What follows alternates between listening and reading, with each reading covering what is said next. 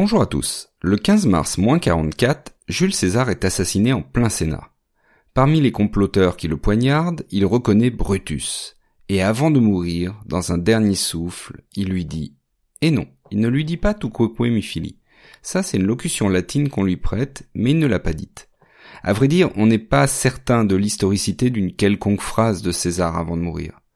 Mais s'il a parlé, il a probablement dit Kaisou teknon. Oui, en grec. Parce que c'est la langue de l'élite, et donc la langue maternelle de César. Celle qui, dans un instant aussi critique, lui revient forcément. Ces mots signifient toi aussi mon fils ou toi aussi mon petit. Mais alors, qui est vraiment Brutus par rapport à César pour qu'il ait employé ces mots? Bon, même si la mère du sénateur Marcus Junius Brutus est une ancienne maîtresse de César, il est peu probable qu'il soit son fils, puisque vraisemblablement la liaison amoureuse commence alors qu'il est déjà adolescent.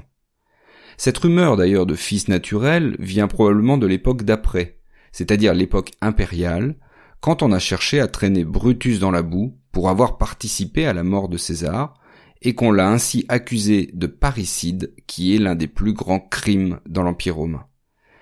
Cela dit, de son vivant, Jules César l'apprécie beaucoup. Il lui a ainsi pardonné d'avoir été aux côtés de son rival Pompée.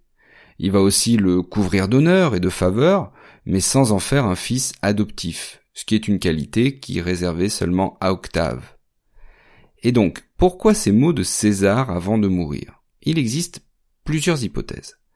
La première, qui a longtemps eu cours, vient du caractère filial attribué à Brutus. César aurait donc été meurtri de découvrir parmi ses assassins son propre fils, naturel ou adoptif. Mais on a vu qu'elle n'est plus crédible désormais. Une autre évoque l'état de santé de César, qui était très malade avant son assassinat, et qui, connaissant le complot à venir, serait allé au devant de la mort pour abréger ses souffrances. Il faudrait alors comprendre, toi aussi, mon fils, tu seras vieux et affaibli. Mais l'hypothèse la plus retenue par les historiens actuellement serait celle d'une menace. Toi aussi, mon fils, serait finalement ce que souhaite César pour Brutus, de mourir aussi violemment de la main de quelqu'un à qui on reproche un pouvoir trop grand. Bon, quels que soient les derniers mots de César, si tant est d'ailleurs qu'ils aient existé, ils n'étaient pas en latin.